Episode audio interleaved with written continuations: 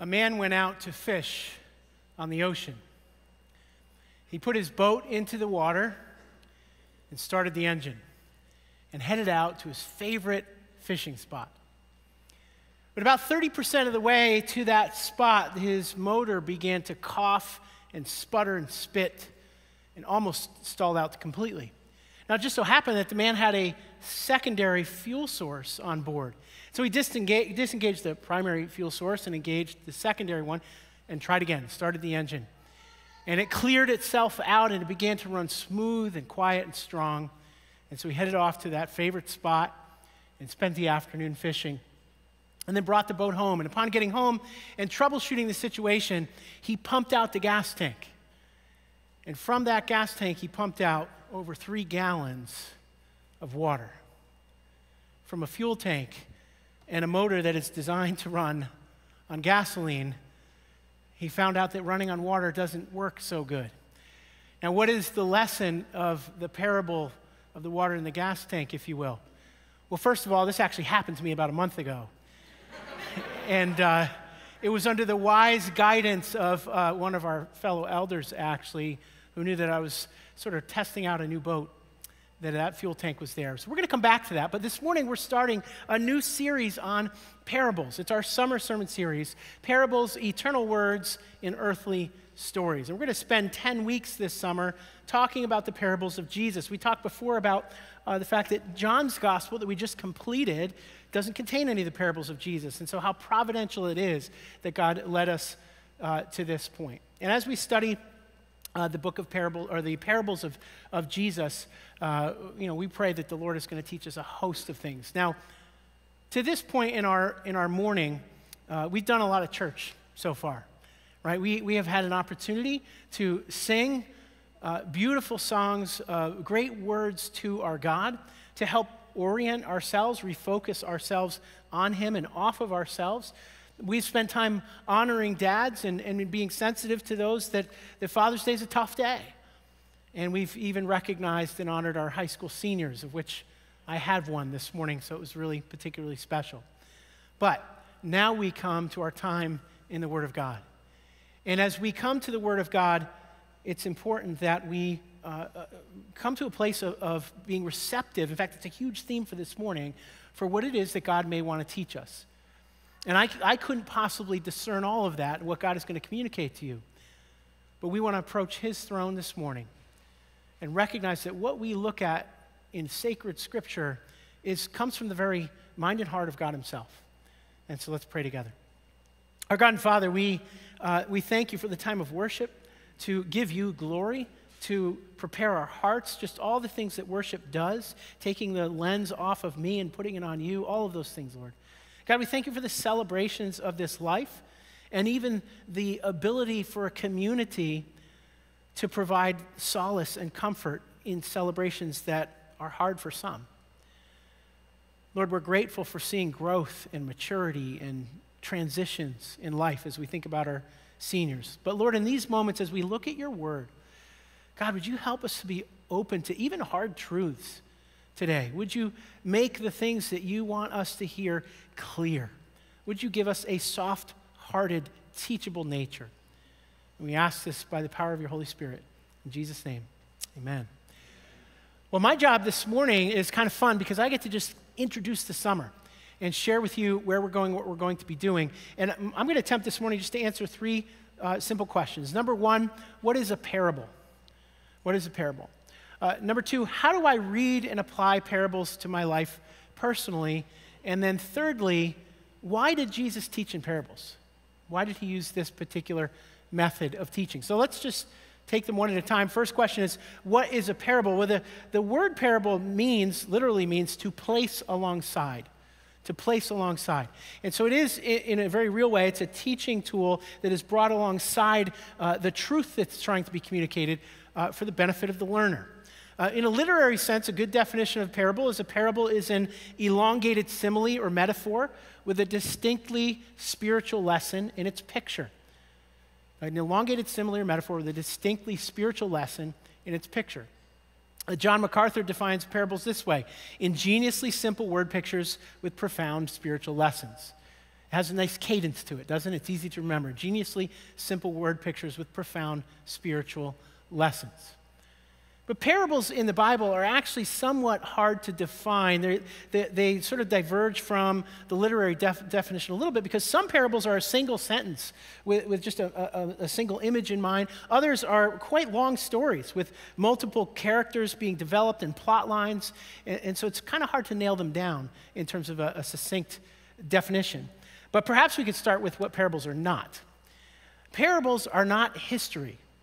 They're not recounting uh, an actual event. And so, our propensity at times, because of how we study Paul's letters, for instance, uh, of asking questions about, like, well, why did he do it that way? Or why did they say this? Or why didn't this happen in sequence before that? Well, because it's not an actual historical account, it's a parable, it's a teaching tool. Uh, parables are not history. Uh, number two, parables are not riddles. This is not some secret code that God has allowed or Jesus spoke and was put in the Bible so that you could unscramble it to find your truth, if you will. It's a teaching tool, but it's not a riddle.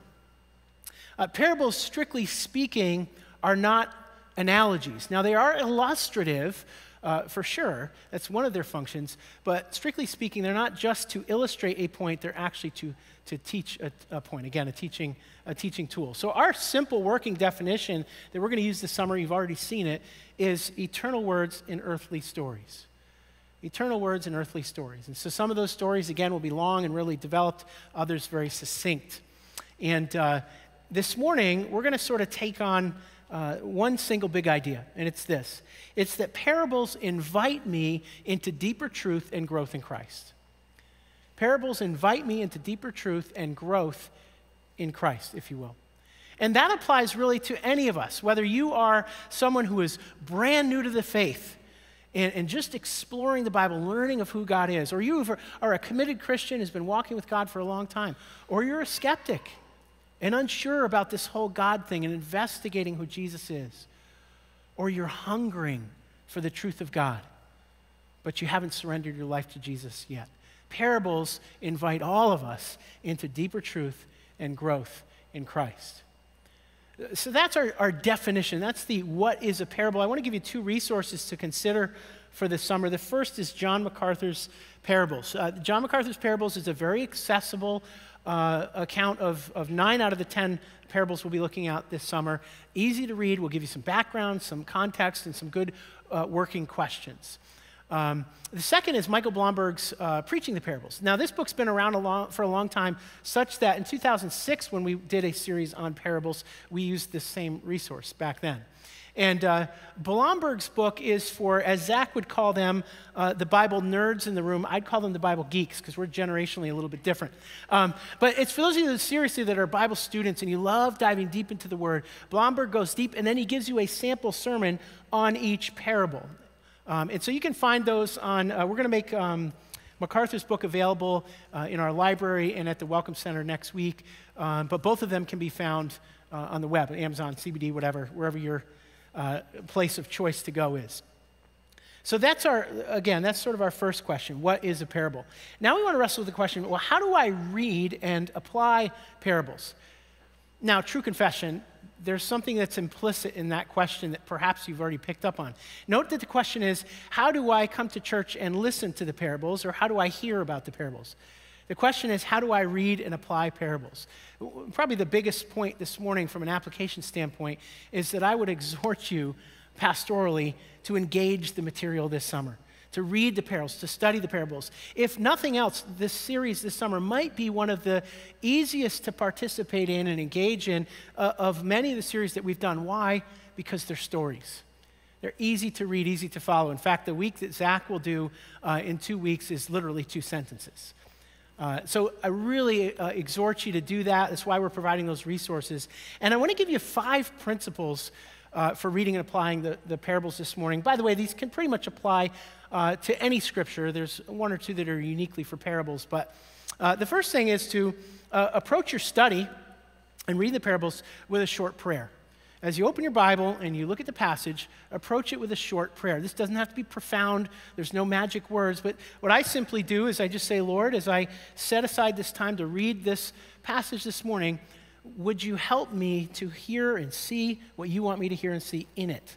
Namely, would you help me to hear see, to know you more through it? And maybe for me at times, especially in the mornings, it's also kind of comes with the prayer of, God, help me to push out the million things that are on my brain right now so that I can do that. Start with prayer. Uh, second thing is read the parable in its entirety. Now, this may seem rather obvious, but what I mean by that is don't read a verse and get hung up on a detail or what's happening with the character and just read it straight through. In fact, read it orally because these were taught originally orally. So read it aloud, maybe two or three times all the way through before you kind of dive deep in some uh, deeper study. Principle number three consider the one main point that the parable uh, is, is looking to convey, that Jesus is, is teaching. Uh, it, as, you, as you read the parable, most parables, far and away, most of them, have one main singular lesson uh, for which Jesus is telling the parable in the first place. The thing he's wanting to communicate to the audience at the time, but ultimately that we can also learn from. What is that? See if you can draw that out and discern that. And if you can't, that's fine. But even just engaging that thought process will help you as, as Sunday uh, approaches. So encourage you, encourage you to do that. Uh, then the next one kind of flows from that. And this one might, might be a little bit more for those of you that have uh, been students of the Bible for a long time, particularly if you've studied uh, other genres of, of Scripture. Uh, be careful not to over spiritualize or symbolize some of the images uh, and details of the parables. In other words, uh, I've heard people say um, in the parable of the prodigal son, that as, as the prodigal son goes off into a distant country, he squanders his wealth. He's literally wallowing with the pigs, and he's eating, as the scripture says, the pods that the pigs are eating. And, and I remember uh, hearing people in Bible study discussions like, well, what do the pods represent? Never mind that he's left his father and the wealth and all that. Like, what do the pods mean? Like the pigs, okay, Jews weren't supposed to be involved with pigs, but I want to know what the pods symbolize. Or in the parable of the Good Samaritan, you know, the oil and wine that is used to dress the wounds uh, of the, uh, the, um, the injured, injured man. Like, what does the wine in the, in the vinegar or the, or the oil symbolize? Now, it's not wrong to do that, but in the genre of parables, that's not what's intended in the telling of the parable. There's a singular, most of the time, a singular lesson in mind. And Christians, more, more seasoned, mature Christians, if you will, are notorious for getting hung up on some particular detail and missing the big point altogether. In many ways, new believers uh, at times can help us with that. Now, again, in other genres of scripture, that's entirely appropriate. Uh, but we're talking about parables this morning. So be careful not to over spiritualize. Uh, finally, apply for today, but only after recognizing uh, the context into which Jesus is teaching the parable. Discern the context. Think about the fact that as Jesus is teaching here in the first century, uh, they're a largely agricultural society. So learn about vineyards and crops and different things. They're largely a society that, like me this morning, is wearing sandals but walking everywhere on dusty roads. And so, what would that be like? What would it be like to walk from New London to New Haven? In the dusty roads and just try to immerse yourself in the context of the time and then bring it into the 21st century. Uh, Blomberg, in his book, says essentially to do it simultaneously. He says this He says, Understanding and applying parables is not a case of either teaching lessons or contemporizing stories, but a case of needing to do both. And so ultimately, after we've kind of discerned and sort of spent our time immersing ourselves in the context of the time of Jesus, we begin to ask those application questions. All right, so one bonus one. One bonus one. This is more of an exercise than a principle that will help you to do that. Uh, contemporize the story, re- rewrite it in a modern context and something that might take place in your life today. Uh, by the way, that's what I've done in the parable of the water in the gas tank. You'll figure out where uh, the story comes from and which uh, parable I've done that with it when we get to the end. Uh, and so there's some principles uh, for you this morning. Why do we do that? Uh, because parables are inviting us into deeper truth and growth in Christ. So the more that you prepare and participate over this summer, the more that you'll be prepared to uh, hear the sermons that are given by those that are giving them. And so with that in mind, before we move to our last section or last question that we're working through this morning, I want to give you the schedule for the summer and share with you who's preaching on what. So next week, Alan Patton, one of our lay preachers, uh, will be preaching on uh, the parable of the sower from Mark chapter 4. Uh, Alan is a, a someone that preaches here about two, three times a year, a gifted communicator, and uh, excited to hear his message. Uh, on the 4th of July, the very first Sunday of July is Independence Day. Our associate pastor, Zach Stevens, will be talking about the, the two mini parables, if you, will, if you will, of the treasure and the pearl. And then on the 11th of July, another one of our lay speakers and, and uh, leaders who's involved in a host of every, uh, areas here at the chapel uh, will be preaching on the parable of the Good Samaritan. On the 18th of July, Zach will be returning, our associate pastor, and Zach's going to take on a cluster of parables that have to do with Jesus' second coming. Uh, and that's going to be a, a fascinating message. Uh, at the end of the month, another one of our uh, more frequent lay preachers, you may be familiar with Dave Humiston.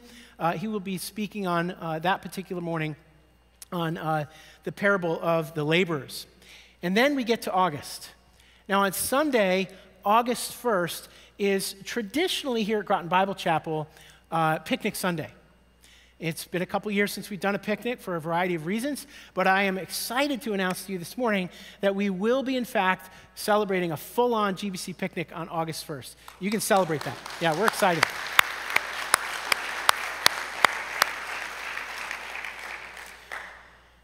And uh, we spent some time this week even planning. It's going to be a lot of fun. Hope you can make it um, August 1st, right after second service. But Brandon Barnes, one of our elders, uh, that Sunday will be speaking on the parable of the shrewd steward. And then another one of our elders will speak the next Sunday in August on the parable of the persistent widow. That's Tim Lennis. Uh, and then we have two of our ministry partners coming in the middle of August. Our ministry partner in Haiti, Pastor Jeff Felucian, will be here and will be speaking on the parable of the rich man and Lazarus from Luke chapter 16. And then our dear friend uh, Dave Holkren from his Mansion Ministries uh, will speak on the parable of the two sons, or the parable, prodigal son, if you prefer. And last, but certainly not least, our caring pastor, Jason Wallace, will preach on the parable of the Pharisee and the tax collector. So it's going to be a great summer. And uh, one of the things, uh, again, it's a very accessible series, but one of the other great things is if you're traveling and you have a lot going on where you're going to be out of state or whatever this summer, which I suspect is uh, probably a lot of us, uh, this is a series that you can kind of dip in and dip out of as you're here. But if you happen to be here every Sunday or you're able to tune in online when you're away, it will also kind of go in a nice, in a nice series. So that's our first two questions. Now, if you've been uh, following, you'll recognize we have not looked at Scripture yet this morning. Uh, we want to look at, at Scripture in Matthew's Gospel to answer our third and final question Why does Jesus teach in parables? Why does Jesus teach in parables? Now, uh, just to set up this passage before we read it. In Matthew chapter 12, and I believe it's John 9, Jesus has uh, healed a man born blind on the Sabbath. He healed him on the Sabbath, and, and this is a, it's a nexus point, it's a significant moment in Jesus' public ministry because the Pharisees come to him and they accuse that the power by which he's done this miracle, and really they intimate, intimate all of his ministry and miracles, is that of the very power of, of Satan, the devil himself. And, and Jesus at this point there, there's a, like an I'm done moment here. And Jesus changes his tactic in this moment. You can read about it again in Matthew 12. And he begins to teach in parables. Whereas before he's teaching in uh, you know, more propositional statements or in a sermonic way, if you will, the parable of the, or the Sermon on the Mount and the Sermon on the Plain and, and uh, the accounts that we looked at over the last year in John's Gospel, he shifts modes for this reason. And he begins to teach in parables. And the disciples pick up on this. And so, where we pick it up is them, the disciples coming to Jesus with a question about this very thing. Matthew 13, uh, verse 10, it says, Then the disciples came up and asked him, Why are you speaking to them in parables? He answered, Because the secrets of the kingdom of heaven have been given for you to know, but it has not been given to them. For whoever has, more will be given to him, and he will have more than enough. But whoever does not have, even what he has will be taken away from him. That is why I speak to them in parables, because looking they do not see, hearing they do not listen or understand. Isaiah's prophecy is fulfilled in them, which says, You will listen and listen, but never understand.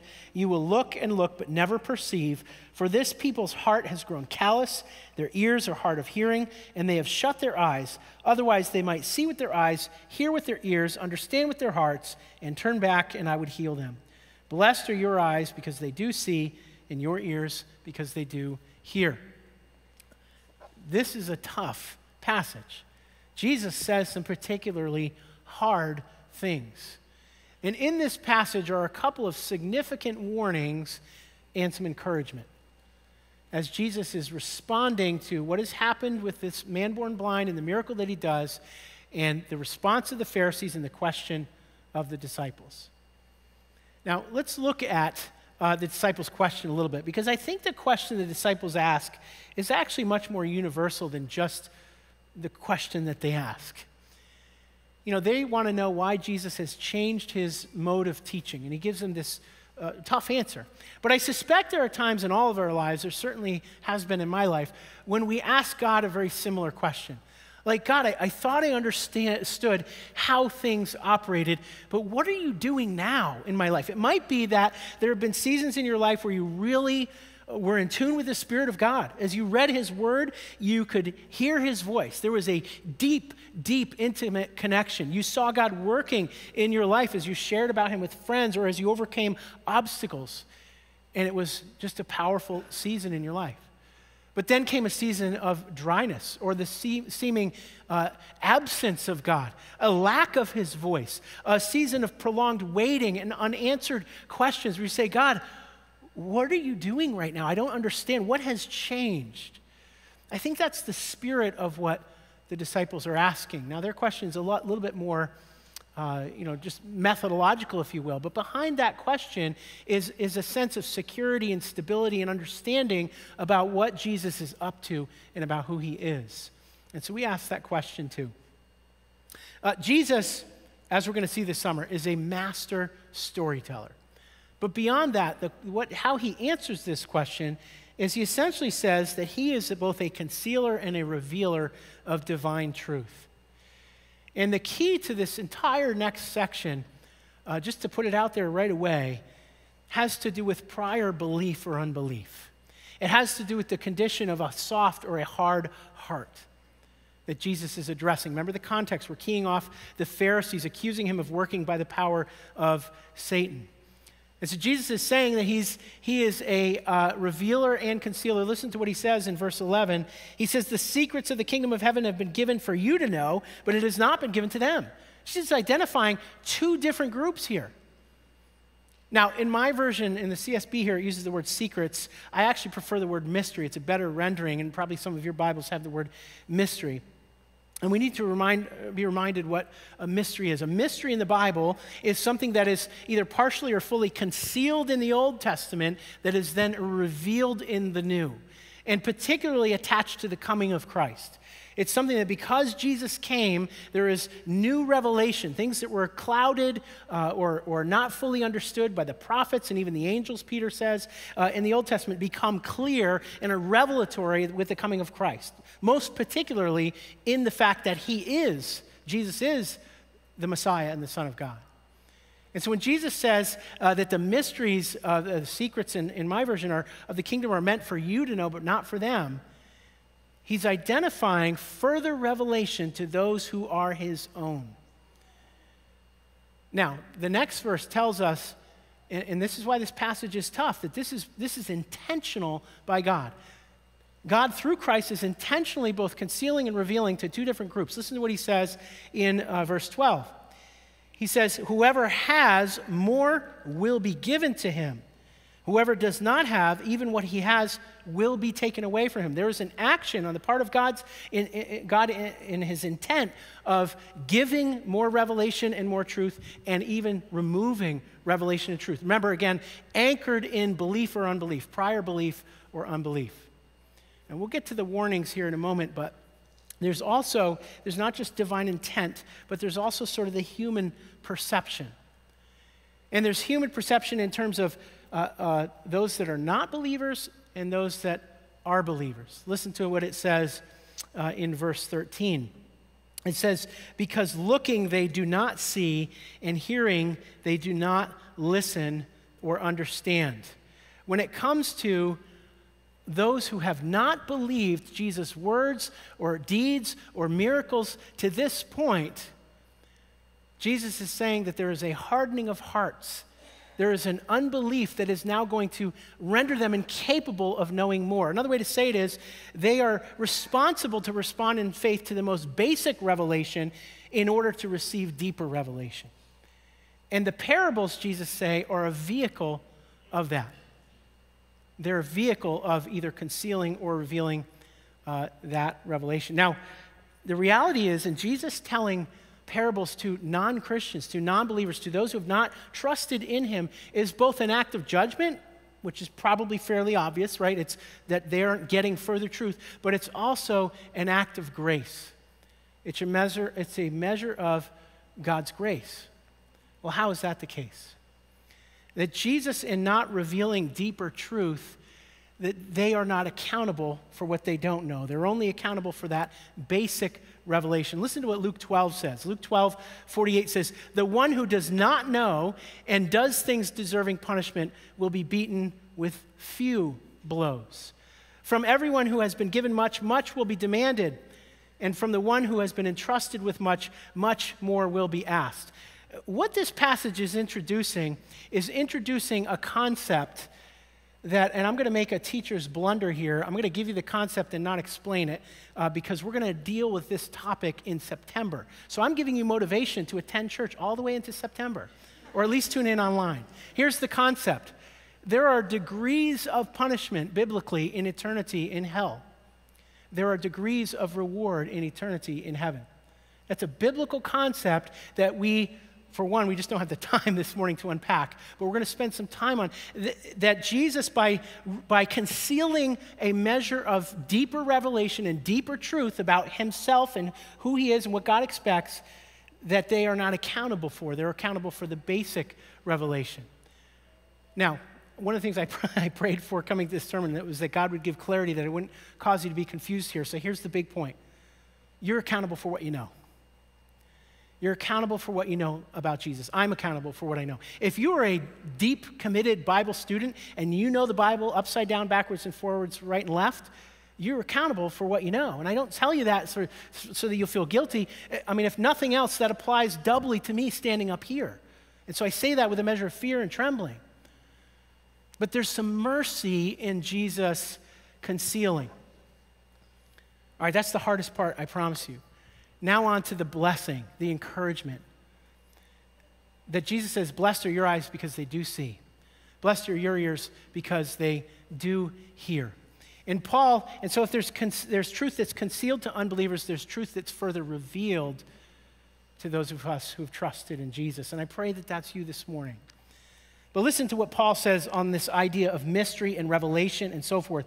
Uh, in 2 Corinthians, or 1 Corinthians 2, he says, we speak God's hidden wisdom in a mystery, a wisdom God predestined before the ages for our glory, for our glory.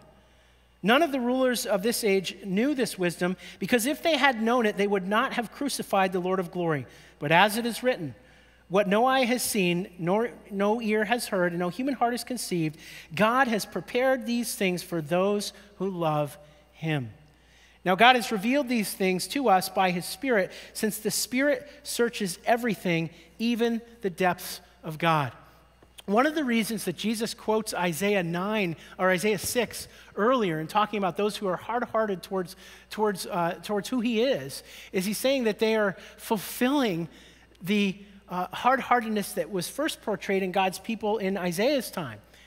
And, and the people in Isaiah's time were so hard hearted against the things of God that he exiled them and punished them. Jesus is saying this is, a, this is another sort of fulfillment of that. And so he means it when he says, Blessed are you that your eyes do see. And that that happens, Paul writes, of course, after the Holy Spirit has come, that these truths are revealed by the Spirit of God. So praise God if you are a person who's given your life to Jesus that you know him by the power of the Spirit. And Paul talks about the, the mystery of God's wisdom. We talked about that word mystery already. What is the mystery of God's wisdom that Paul elaborates on later? It is Jesus Christ, the Son of God, the Messiah, the anointed one, the deliverer, so on and so forth. It is Jesus Christ who lives for you a perfect life, obeying every command, fulfilling every law. It is Jesus Christ going to a cross for you, receiving every punishment for every sin in himself on the cross for you. It is Jesus Christ rising from the dead, conquering sin and death, and offering to you through faith on that revelation forgiveness, eternal life, redemption, purpose, meaning, hope, and on and on we could go. That is the essence of the gospel. And oh, that we would respond with deep and abiding faith. I love the term that Zach used last week because it encapsulates what Paul says, where Paul says that further revelation is for those that love him. Zach used the term affectionate surrender. And that's exactly, exactly what we're talking about. You know, John MacArthur in his book, he sort of sums up these ideas relatively succinctly. He says this He says, The parables hid the truth from the self righteous or self satisfied people who fancied themselves too sophisticated to learn from Jesus. While the same parables revealed truth to eager souls with childlike faith, those who were hungering and thirsting for righteousness. Jesus thanked his Father for both results. I thank you, Father, that you have hidden these things from the wise and prudent and have revealed them to babes. Even so, Father, for it seemed good in your sight. Parables indeed invite me into deeper truth and growth in Christ. And I wonder this morning, which one are you? Are you self satisfied and self sufficient and even self righteous? Or are you humble like a child, eager to learn of God? Two examples, and then we'll conclude. Uh, in the, in the uh, book of Romans, Paul brings the for instance to mind in the same teaching of Pharaoh in the Exodus. Pharaoh in the Exodus, we've talked about this before, that uh, Moses brings to bear on Egypt through the power of God the 10 plagues. And Pharaoh, it says, responds to the first five plagues. The text tells us that he hardened his heart against Moses and against the God that he represented. But there are 10 plagues. In the response to the other five plagues, it says that the Lord hardened Pharaoh's heart. There is the warning that we are accountable for what we know. And so when we listen to the parables this summer, we're hearing the deeper truths of God. And it is only our belief and the softness or hard heartedness of our hearts that determine how we will receive those stories. Will they just be pithy stories with an ethical kind of theme? Or the very deep truths of who God is and how much He loves you and what He desires deeply for you. Getting to our final point this morning uh, as we really apply this why parables? Because parables challenge from me a response. They challenge from me a response. And this, this morning, this Sunday, my goal has been to just perhaps compel you to consider reading the parables week by week seeking that deeper truth from the Lord as you prepare to come to church uh, each Sunday. Well, what is the lesson of the parable of the water in the gas tank? A man went out to fish on the ocean, and upon going to the fishing spot that he loved, his motor began to run with sputters and skips and almost died. And so he hooked up a secondary fuel source, and the motor began to run great. And so getting home, he troubleshot the situation and pumped three plus gallons of water out of the gasoline tank. Folks, we cannot run for God. We cannot live in an obedient and faithful way for God if the fuel that is in us, as it were, is not coming from Him. Again, part of what we're uh, compelling one another to this morning is to ingest and digest the Word of God. By the way, if I was a nutritionist and this were a health and wellness seminar, I could go crazy with that illustration. But we're applying this spiritually this morning that you would take in the Word of God. So Jesus said this parable this way. He said this in Luke chapter 6 A good tree doesn't produce bad fruit, nor does a bad tree produce good fruit. For each tree is known by its fruit. A good person produces good fruit out of the good that's sown in their heart. A bad person produces bad fruit out of the bad that's sown in their heart. For out of the overflow of the heart, the mouth speaks. This morning, as you reflect on this message, as you go out throughout your Father's Day, may it be that the Lord compels you to uh, receive what He has to you from His Word as fuel for your very soul. Because the parables invite us into deeper truth and growth in Christ. Pray with me this morning. Our God and Father, we thank you for your word. Lord, we look with great anticipation to these sermons we're going to hear this summer. Pray that we would be active participants in this series this summer as we grow in our own discipleship, as we grow as a community of your people. Jesus, I thank you for these hard words that remind me not to become self righteous or self sufficient, but to be humble, soft hearted, and dependent toward you. Thank you that you reveal your truth to babes, to those who love you. And I pray for the person this morning, Lord, that is really struggling with cynicism or pride or something that would block them from trusting you with the most basic revelation of, of who your son is their Savior who died for them on that cross because they loved them explicitly. God, would you work in our hearts, we pray. In Jesus' name, amen.